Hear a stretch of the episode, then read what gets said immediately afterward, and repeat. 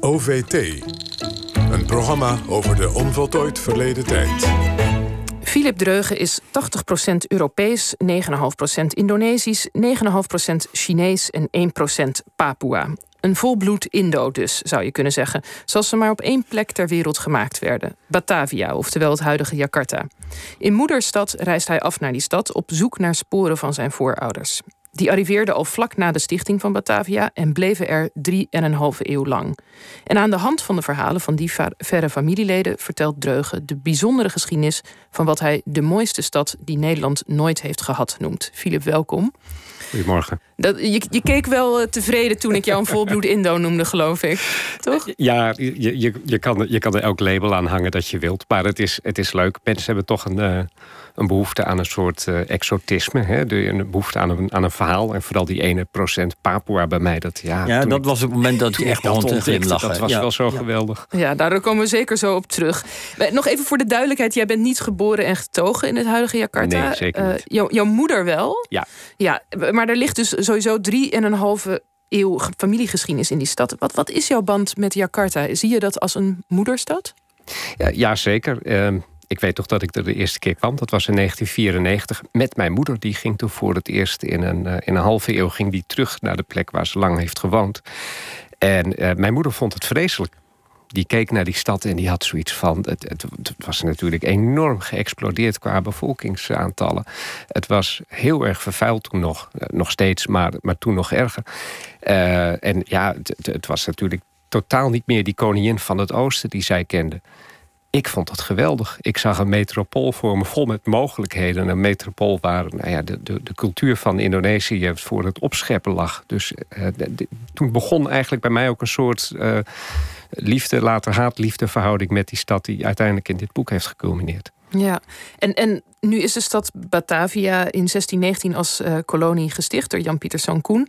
En twaalf jaar later arriveert dan al jouw eerste voorouder in die stad, ja. uh, David de Solemne. Kan je een beeld schetsen, wat voor stap moet hij hebben aangetroffen toen hij daar aan wal stapte? Hij, hij uh, trof een, een, stad aan die eigenlijk de, de, nog maar net was en eigenlijk al toen al begon met die, die enorme groei... die uiteindelijk heeft geresulteerd in nu een stad van 30 miljoen mensen. Uh, hij trof een stad aan met een handvol Nederlanders... en vooral heel erg veel Aziaten, maar echt uit alle hoeken van Azië waren mensen gehaald. Heel veel Chinezen. Uh, een hele drukke stad waar uh, ja, op dat moment de, de, de kiem werd gelegd voor, voor die enorme groei. Er, was natuurlijk, er werd heel veel geld verdiend, dus iedereen was constant bezig. De, de, meeste mensen gedwongen, want een, een, groot gedeelte van de stad bestond uit slaven. Soms wel de helft van de stad. Uh, en ja, die, die, die bezigheid, dat, dat, dat moet hem zijn, uh, zijn opgevallen. Alle brieven uit, van mensen die je leest uit die tijd... Ja, die, die verbazen zich er eigenlijk over wat... Ja, wat, wat, wat een drukke boel het daar is. Uh, een aantal Nederlandse huizen, maar ook heel veel Aziatische bebouwing. Nederlandse huizen totaal ongeschikt voor de tropen met glazen ramen. Hoe dom wil je zijn als het zo heet is. En natuurlijk Aziatische bebouwing gemaakt uh, van Java-gras, van uh, nou ja, allerlei natuurlijke materialen. Uh, veel beter geëigend voor, voor dat klimaat. Ja, en, en hij kwam daar aan. Hij behoorde toen al uh, tot de elite, zullen we zeggen, meteen. Ja. Ook van de Nederlanders die daar waren, die paar ja. Nederlanders. Denk je dat het voor hem een cultuurshock was? Hoe, hoe oh, moet het voor hem zijn geweest om, om uh, ook in die, die mini-Nederlandse maatschappij daar te vertoeven? Absoluut. Hij was commandeur van alle de soldaten, zoals het zo mooi heet. Uh, en kwam daar eigenlijk aan omdat hij was uh, kwartiermaker. Hij, hij had heel veel verstand van het inrichten van legerkampen en versterkingen. En de stad was eigenlijk veel te snel gegroeid, waardoor de, de, de beveiliging, de, de, de, de, stadswallen, dat was eigenlijk, dat stelde helemaal niks voor. Dus hij werd daar ook uh, geacht daaraan te gaan werken en de stad ook te vergroten op een veilige manier. Uh, wat hij moet hebben, wat hem het meest waarschijnlijk heeft verbaasd, is, zijn de Nederlanders. Zijn niet eens zozeer die Aziaten, maar de Nederlanders. Hij kwam uit een Nederland dat zo ontzettend Calvinistisch was. Waar, nou ja, hè, wat we nog steeds een beetje hebben... je mag je hoofd niet boven het maaiveld uitsteken. Dat was toen zo extreem. En hij kwam aan in een stad waar, waar, waar poggen, waar patsen... Tot een, tot, een, tot een kunstvorm was verheven door de Nederlanders. Nederlands, Nederlandse mannen die daar terechtkwamen waren vaak alleenstaand... Uh, mijn voorvader die had overigens zijn hele familie bij zich. Dat was echt uitzonderlijk. De meeste mannen waren jong, alleenstaand... en kwamen uit wat minder gegoede kringen. En verdiende daar obscene hoeveelheden geld. En dat wilden ze ontzettend graag laten zien. Als je de Nederlandse documenten uit die tijd leest, mensen die daarheen gingen, nou, die, die, die vielen bijna in katswijn bij het zien wat, wat die mannen daar deden. Die deden hun jasjes dicht met gouden knopen. Maar het meest belangrijkste, eh, belangrijke attribuut wat ze hadden, dat was een concubine bijna altijd een Aziatische vrouw. En die werd aangekleed met de meest prachtige kleding. Uh, grote ringen rond de vingers. Uh, nou ja, ze zagen er chiquer uit dan menig freule in, uh, in, in Europa om maar te laten zien hoe goed die mannen het hadden. Ja, en je beschrijft in je boek zelfs ook dat er dan daarachteraan vaak nog een, een oh, slavin liep met een, grote doos eh, zilver. Ja, een hele een, een nee, een, een, ja, zilveren, doos? zilveren doos. Want daar zat, daar zat er vaak betelnoot in. Dat werd dan gekoud. Hè. Dat, oh, drugs ook nog eens? Kijk. Ja, drugs is een groot woordje. Ik heb het zelf ook wel eens gehad. Je krijgt er een, een lichte high van. Uh, het stelt niet heel erg veel voor. Maar goed, het was toch wat mensen in die tijd veel, uh, veel kouden. Nee, een hele sleepslavinnen. En daar kwamen op een gegeven moment zelfs wetten voor... Met die de vraag beantwoord... hoeveel slaven mag je achter je aan laten drentelen... als je door de stad loopt? Ja, nu, nu schet je slavinnen, slepen slavinnen, et cetera. Nu, veel mensen denken altijd bij slavernij en Nederland... aan de plantage-economie in Suriname, et cetera. En je moet elke keer opnieuw weer uitleggen dat het ook in Indië plaatsvond. Zeker. Hoe, hoe, zag, die, hoe zag die slavernij eruit? Wat, wat moeten we ons daarbij voorstellen in, in Batavia? Het, het, het, klinkt misschien gek om te zeggen, maar het was ietsje minder erg dan in de West. In de zin dat uh, er niet heel erg vaak uh, zweepslagen en, en beenijzers aan te pas kwamen. Maar het was wel degelijk slavernij. En er werd wel degelijk, uh, werden mensen gedwongen om dingen te doen die ze anders wellicht niet, niet zouden doen.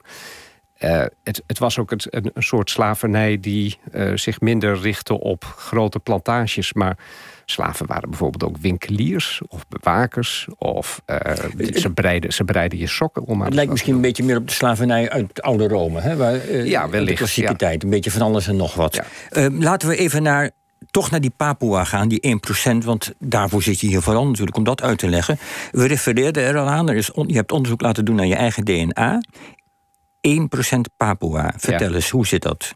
En was je, nou ja, was je verrast, durf ik niet eens meer te vragen. Hoe, vertel. Ja, het, het, het, het, het, uh, het, het, nare is een beetje dat ik, ik kan dat niet met 100% zekerheid zeggen. Alleen uh, wat ik denk is dat er ook in mijn voorouders een slavin zat. Uh, dat, dat zij slavin was, dat, dat ben ik 99% zeker van. Zij werd Dina genoemd. Ze heette waarschijnlijk Tima met een T en een M. Maar ze werd Dina genoemd in het Nederland. En uh, ze kwam van een van de oostelijke eilanden van, uh, van, van uh, Indonesië. een eiland waarvan bekend is dat de mensen daar heel erg nauw contact hebben gehad met de Papua's. En waar ook Papua's heen zijn getrokken in een, in een eerder stadium van de geschiedenis. Dus als het van een van mijn voorouders komt, dan is het waarschijnlijk van haar. En ik wilde heel graag uh, haar verhaal ook vertellen. Alleen het, uh, ja, het nare geval is dat ik vond over de mannen in mijn familie vond ik heel erg veel informatie. Je had het net over David de Solemne. Ik kan echt bijna zijn biografie schrijven. Zoveel vond ik over hem. En over de vrouwen, zeker over de Aziatische vrouwen, daar vond ik heel erg weinig. Soms helemaal niets. Van deze Dina weet ik vijf dingen.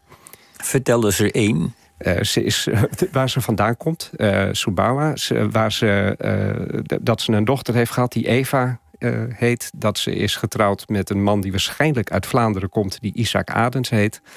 Nou ja, dat, dan heb je wel de belangrijkste dingen gehad.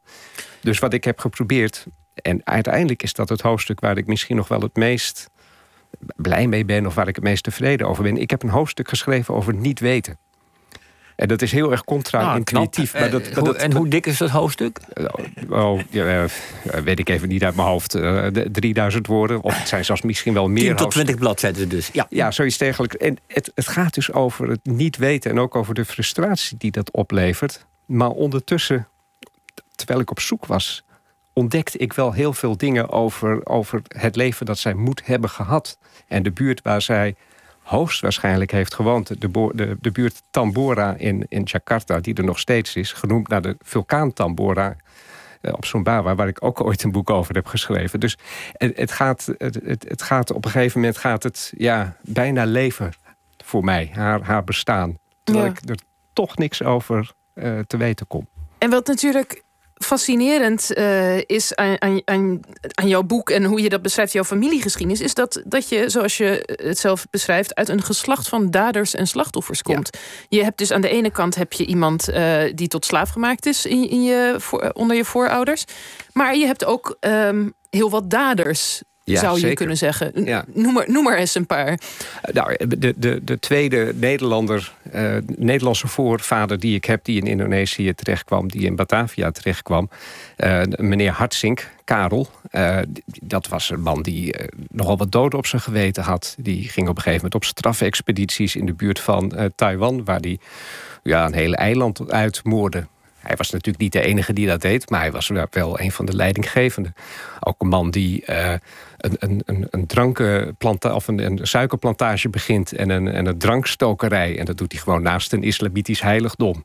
Ja, kan hem het schelen. Dus eh, dat waren typisch van die hoge VOC'ers die ja, eigenlijk ook als een soort god in Frankrijk daar leefde. Alles deden wat, uh, wat, wat thuis ook niet mocht. En daar puissant rijk van, van werden. En van dat geld heeft zijn weduwe uiteindelijk in Amsterdam een prachtig grachtenpand neer laten zetten. Dus als ik langs dat pand kom weer, dan, dan weet ik waar het geld vandaan komt.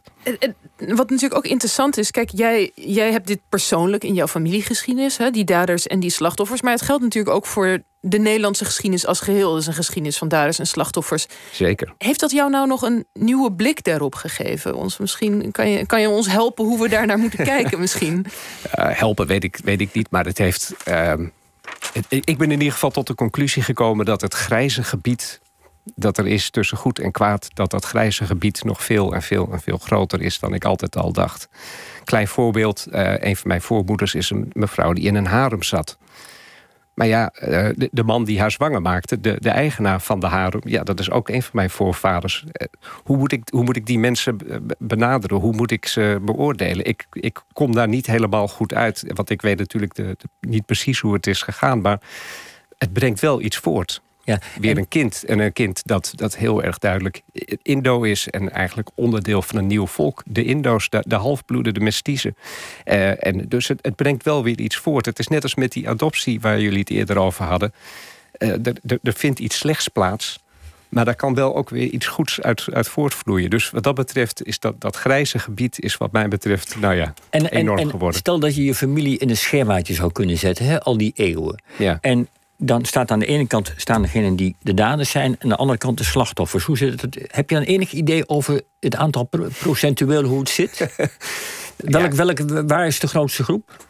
Uh, Poeh, dat vind ik een hele moeilijke. Kijk, nou, doe ze gok. Het, het, het, ligt er ook aan over welke tijd je het hebt. Uh, maar in de, in de 17e en de 18e eeuw zijn het steeds blanke mannen die met uh, uh, Aziatische vrouwen gaan.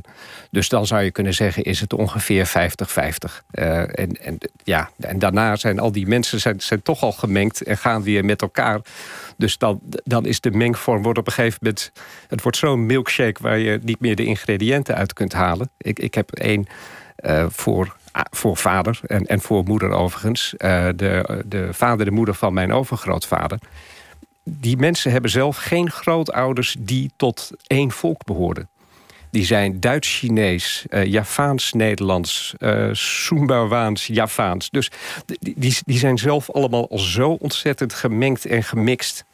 Je komt er niet meer uit wie dan dader is en wie slachtoffer. Nou, eigenlijk is dat heel mooi ja, laten we, laten we dat concluderen. Dat vind ik een hele goeie. Goed, uh, ik wil je bedanken, Philip Dreugen, voor je komst. En we bespraken dus uh, je prachtige boek Moederstad.